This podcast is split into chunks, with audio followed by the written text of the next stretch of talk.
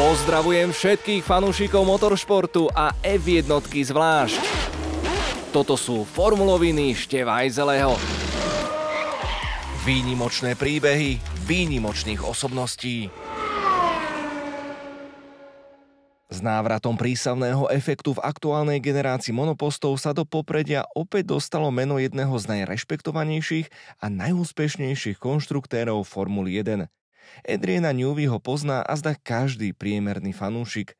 Technický riaditeľ Red Bullu aj vo svojich 64 rokoch ukazuje, že právom patrí medzi legendy tohto športu. Jeden z najdôležitejších mužov červených bíkov je povestný tým, že svoje návrhy kreslí rukou, čo v dnešnej počítačovej dobe pôsobí skôr staromódne. Sám totiž pochádza z generácie konštruktérov, keď bol takýto postup úplne bežný. Po absolvovaní univerzity začínal v pozícii aerodynamika v týme Fittipaldi. Navrhovanie pretekárskych aut bolo vtedy oveľa jednoduchším procesom, než akým je dnes a oveľa jednoduchšie boli aj monoposty. Zatiaľ čo dnes si konštruktéry bez aerodynamických tunelov nevedia svoju prácu predstaviť, vývojové práce v tuneloch pred polstoročím boli oveľa menej presné, dalo by sa povedať, že z dnešného pohľadu až primitívne. Nehovoriac o tom, že ešte v 60. rokoch bola situácia v navrhovaní monopostov F1 stále v mnohých veciach podobná postupom používaným pred druhou svetovou vojnou. Konštruktéry sa snažili čo najviac znížiť odpor auta a nezameriavali sa na využitie síl, ktoré môžu generovať vzduch. Neexistovali žiadne také veci ako simulátory, výpočtová dynamika tekutín, dokonca ani kalkulačky – Vývoj auta bol pomalý a namáhavý proces s množstvom ručne robených výpočtov. Veľká časť vtedajšieho vývoja bola vykonávaná pocitovo, na základe teórií a rôznych predpokladov. Tieto teórie potom priamo na trati overovali jazdec a jeho inžinier na základe spätnej väzby a dostupných údajov. Až keď prišli na scénu počítače, dokázali konštruktéry zistiť, prečo tá ktorá vec funguje. V tejto dobe, ktorá je pre mnohých pravekom veľkých cien, nebol nikto ochotnejší experimentovať viac ako Colin Chapman, od ktorého narodenia v piatok pred plánovanými pretekmi v Imole uplynulo už 95 rokov. Tento originálny mysliteľ, self-made man, inžinier so vzácnou intuíciou, skrátka génius, priniesol do Formuly 1 niekoľko inovácií, ktoré sa v kráľovskej disciplíne používajú dodnes. S trochou preháňania by sa dalo povedať, že stále určujú tvar dnešných monopostov. Veď posúte sami, čo z jeho myšlienok nájdeme na nich aj dnes. Odpruženie zadného zavesenia v sperov, monokokové šasy s pozíciou jazdca v takmer ležiacej polohe, motor ako nosná časť podvozku, na ktorý je priamo uchytené zadné zavesenie a prevodovka, plus prítlačné krídla, klínový profil auta a odprúženie s torznou tyčou, chladiče po stranách monopostu, airbox tvare, aký poznáme dnes, či už spomínaný prísavný efekt, prostredníctvom ktorého podlaha generovala prítlak. Keď začnete študovať materiály o Kolinovi Chapmanovi, za každým narazíte na slovo inovácia. Práve to najlepšie vystihuje jeho podstatu. Majiteľ Lotusu bol inovátorom, ktorý počas svojej takmer 30-ročnej kariéry stanovoval nové štandardy. Bol zvyknutý udávať smer vývoja, mnohí dokonca tvrdili, že sa v tejto úlohe vyžíval. Jeho pozoruhodný talent nespočíval vo vymýšľaní nových vecí. Tým, čím sa odlišovalo do ostatných, bola jeho schopnosť riešiť problémy z nadhľadu, ignorujúc obmedzenia vtedajších poznatkov a zároveň hľadajúc spôsob, ako zjednodušiť konštrukciu či znížiť jej hmotnosť. Ak mu v tom niečo nesedelo, nečakal, kým problém vyrieši niekto iný. Dokázal ho rozdrobiť na drobné kúsky a postupne, krok za krokom, nájsť jeho riešenie. Tento prístup sa snažil vštepovať aj svojim spolupracovníkom. Chcel, aby jeho inžinieri sami nachádzali riešenia problémov. Jeho obdivuhodná pamäť z neho spravila impozantného diskutéra. Svoje argumenty si vždy starostlivo zoradil a veľmi rýchlo dokázal ostatných presvedčiť o svojej pravde bez toho, aby si to druhá strana vôbec uvedomila. Dotyčný zrazu po stretnutí s Chapmanom zistil, že súhlasil s niečím, čo pôvodne vôbec nemal v úmysle. Tieto jeho diskutérske schopnosti úzko súviseli s jeho logickou, zvedavou a zároveň komplikovanou mysľou. Snažil sa všetkému porozumieť ale svoje nápady zároveň testoval v diskusii. Takto hľadal hranice svojho riešenia a určoval kritické faktory, ktoré boli potrebné prekonať pri úspešnom riešení problému. Tento svoj vedecký prístup s úspechom uplatňoval všade, či už sa jednalo o auta, lode, lietadla, továrne, pracovné vzťahy, mzdové štruktúry, hypotéky, pomery nákladov a ziskov, alebo aj na pretekárske stratégie. Cieľom bolo vyhnúť sa kompromisom. Čo bolo možno najdôležitejšie, nikdy nestratil svoj hlad po vedomostiach. Počas štúdia na univerzite v období druhej svetovej vojny si spravil pilotné skúšky. V rámci nich absolvoval aj štúdium leteckej techniky, čo využil neskôr pri svojich konštrukciách. Málo kto o ňom ale tuší, že univerzitu v 49. dokončil v obore pozemného staviteľstva a nie strojárstva, ako by sa dalo predpokladať. Toto zameranie mu neskôr pomohlo ešte viac rozvinúť schopnosť vidieť veci v širších súvislostiach. Stavebný inžinier musí pri návrhoch projektov počítať s vlastnou tiažou použitých materiálov, zatiaľ čo strojný inžinier pri návrhoch automobilu v polovici minulého storočia nemusel tieto vôbec brať do úvahy. Práve tam niekde možno badať začiatky Chapmanovej snahy robiť svoje konštrukcie neustále jednoduchšie a ľahšie. Colin Chapman však nebol len konštruktérom. Ťažké začiatky v prvých rokoch podnikania spravili z neho šikovného a tvrdého obchodníka a manažéra. Jeho výhodou bolo, že bol zároveň vývojovým mozgom a riaditeľom celej firmy. Veľmi dobre tak mohol posudzovať veci po technickej, ale aj finančnej stránke.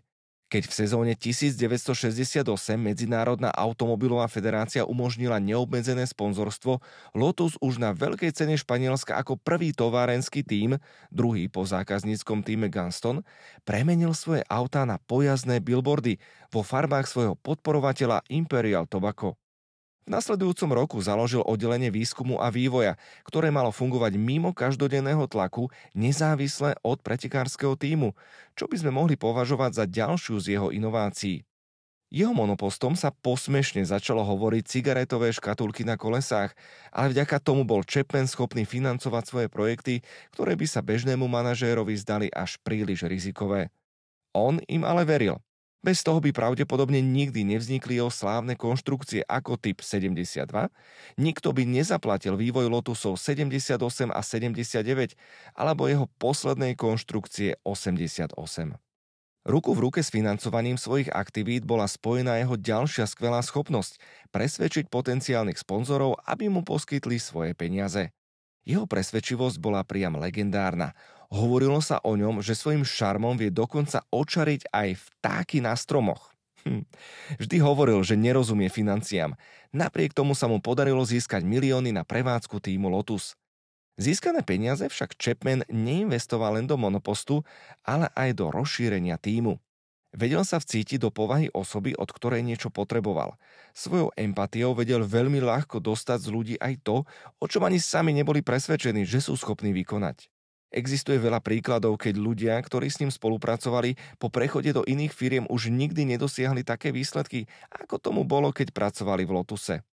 Vo svojej dobe mal dokonca väčší vplyv ako samotný Bernie Ecclestone, vtedajší šéf FIA Jean-Marie Balestre, dokonca počas sporu FISA Foka medzi sezónami 79 až 81 vymyslel plán, podľa ktorého mal Chapman nahradiť Ecclestona ako šéfa Foka, pričom mal riadiť finančnú stránku F1. Pri vymenúvaní aktivít Kolína Chapmana nemôžeme zabudnúť ani na skutočnosť, že podobne ako Bernie Ecclestone, aj budúci šéf Lotusu sa zúčastnil veľkých cien ako jazdec. V sezóne 1956 bol členom týmu Von Hall, kde si svoje inžinierské nápady overoval priamo na trati.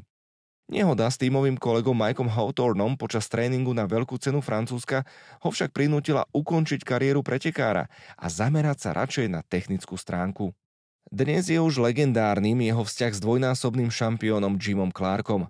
Lietajúci Škód strávil celú svoju kariéru vo Formule 1 v týme Lotus. Mnohí opisovali ich spoločne strávené roky ako vzťah medzi otcom a synom, za čo mohol aj vzhľad šéfa Lotusu. V skutočnosti bol medzi nimi rozdelen 8 rokov a obeja si boli blízki ako bratia. Chapman veľmi obdivoval Clarkovú úprimnosť, pokoru a rídzu osobnosť. Často spomínal, že na ňo zapôsobil nielen ako jazdec, ale ako ľudská bytosť.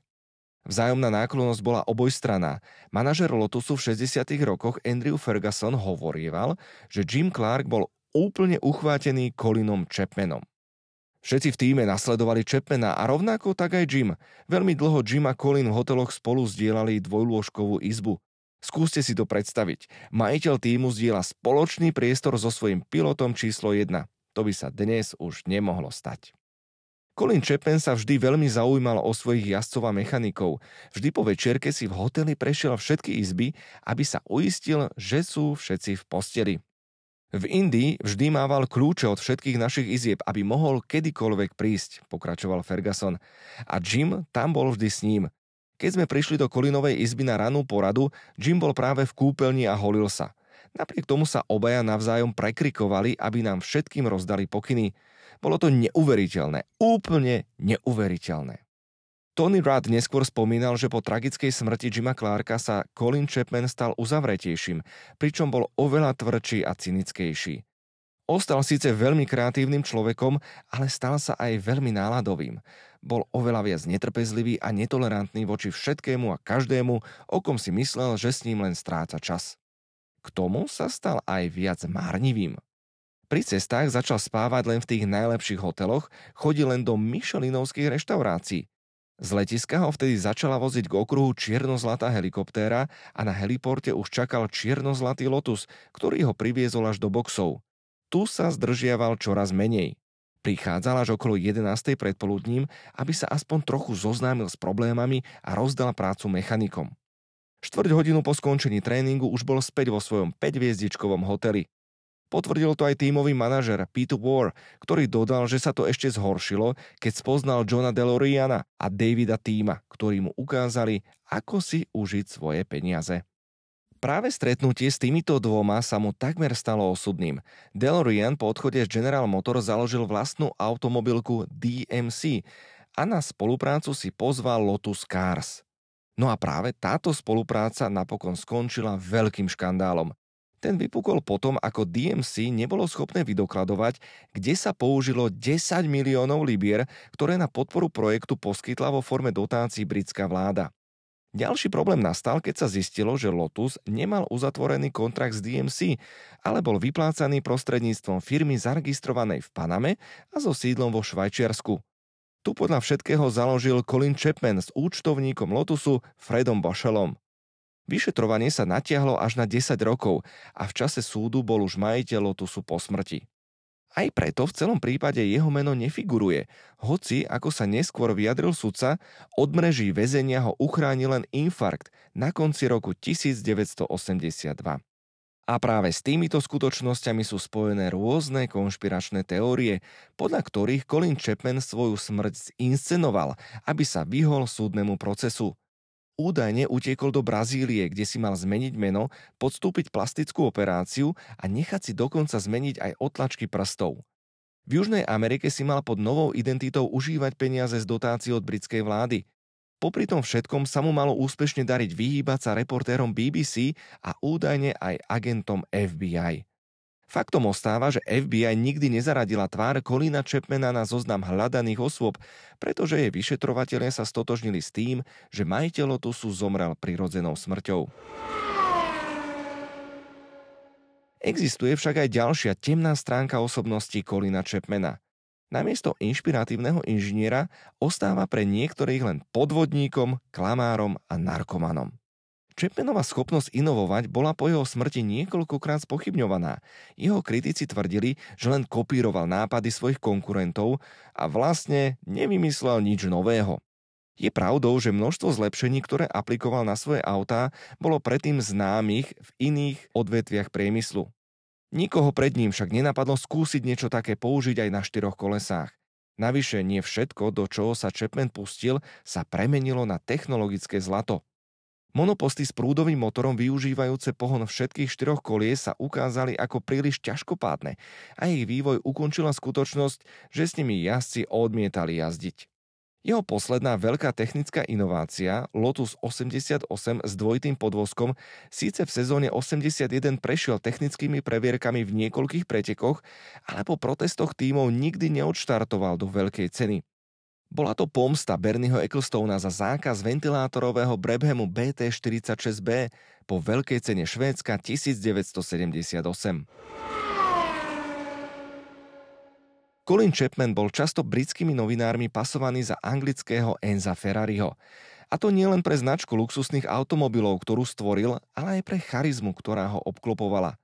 Nezabudnutelný konštruktér s úzkými fúzikmi, jasne modrými očami, ale hlavne neodolateľným šarmom, bol srdcom a dušou Lotusu. Bol zároveň posledným šéfom týmu, ktorý si v pedoku neváhal zašpiniť kolena, aby mohol urobiť technické úpravy na svojich monopostoch. Začínal s pôžičkou vo výške 25 libier od svojej snúbenice, z ktorej sa neskôr stala pani Čepmenová. V povojnovom období neskôr postavil auto pre seba, predviedol jeho kvality na okruhu a potom, nevždy presné, kópie aut predal ďalším nadšencom. Ani to však nestačilo a peniaze na pretekanie si podobne ako Il Commendatore zarábal výrobou luxusných športových aut. Z nich najikonickejšie sú Seven, Elite a Elan. Jeho vášňou však boli preteky. Nie len Formula 1, ale aj séria Le Mans či americký Indianapolis, kde ako prvý neamerický tým vyhral spolu s Jimom Clarkom legendárne preteky na 500 míl. Keď na konci sezóny 1978 získal Colin Chapman so svojím tímom 7. konštruktérskú trofej, stal sa Lotus najúspešnejším výrobcom v F1. Ferrari ich malo vtedy 6, McLaren len jednu a tým Franka Williamsa v tom čase ešte nevyhral žiadne preteky. Bolo to obdobie, v ktorom sa značka Lotus stala ikonickou nielen pre športové úspechy, ale aj vďaka svojmu čierno-zlatému lakovaniu. Colin Chapman raz v jednom rozhovore povedal, že by chcel pretekať tak dlho, ako jeho odveký súper Enzo Ferrari. Žiaľ, nebolo mu to dopriaté. Aby stíhal vysoké pracovné tempo, začal ešte v 50. rokoch užívať barbituráty a amfetamíny, ktoré vo veľkej miere môžu za to, že tento svet opustil relatívne mladý. Starý pán ho prežilo takmer 6 rokov a od ďalších 6 sezón neskôr po Ferrariho smrti skončil v F1 aj Chapmanov tým Lotus. Najlepšie jeho podstatu vystihol Graham Hill, ktorý u Colina Chapmana začínal v 50. rokoch ako mechanik a nakoniec si v roku 68 na jeho monoposte vyjazdil svoj druhý titul majstra sveta. Graham Hill prezradil, že šéfa Lotusu denne napadlo 20 nových myšlienok.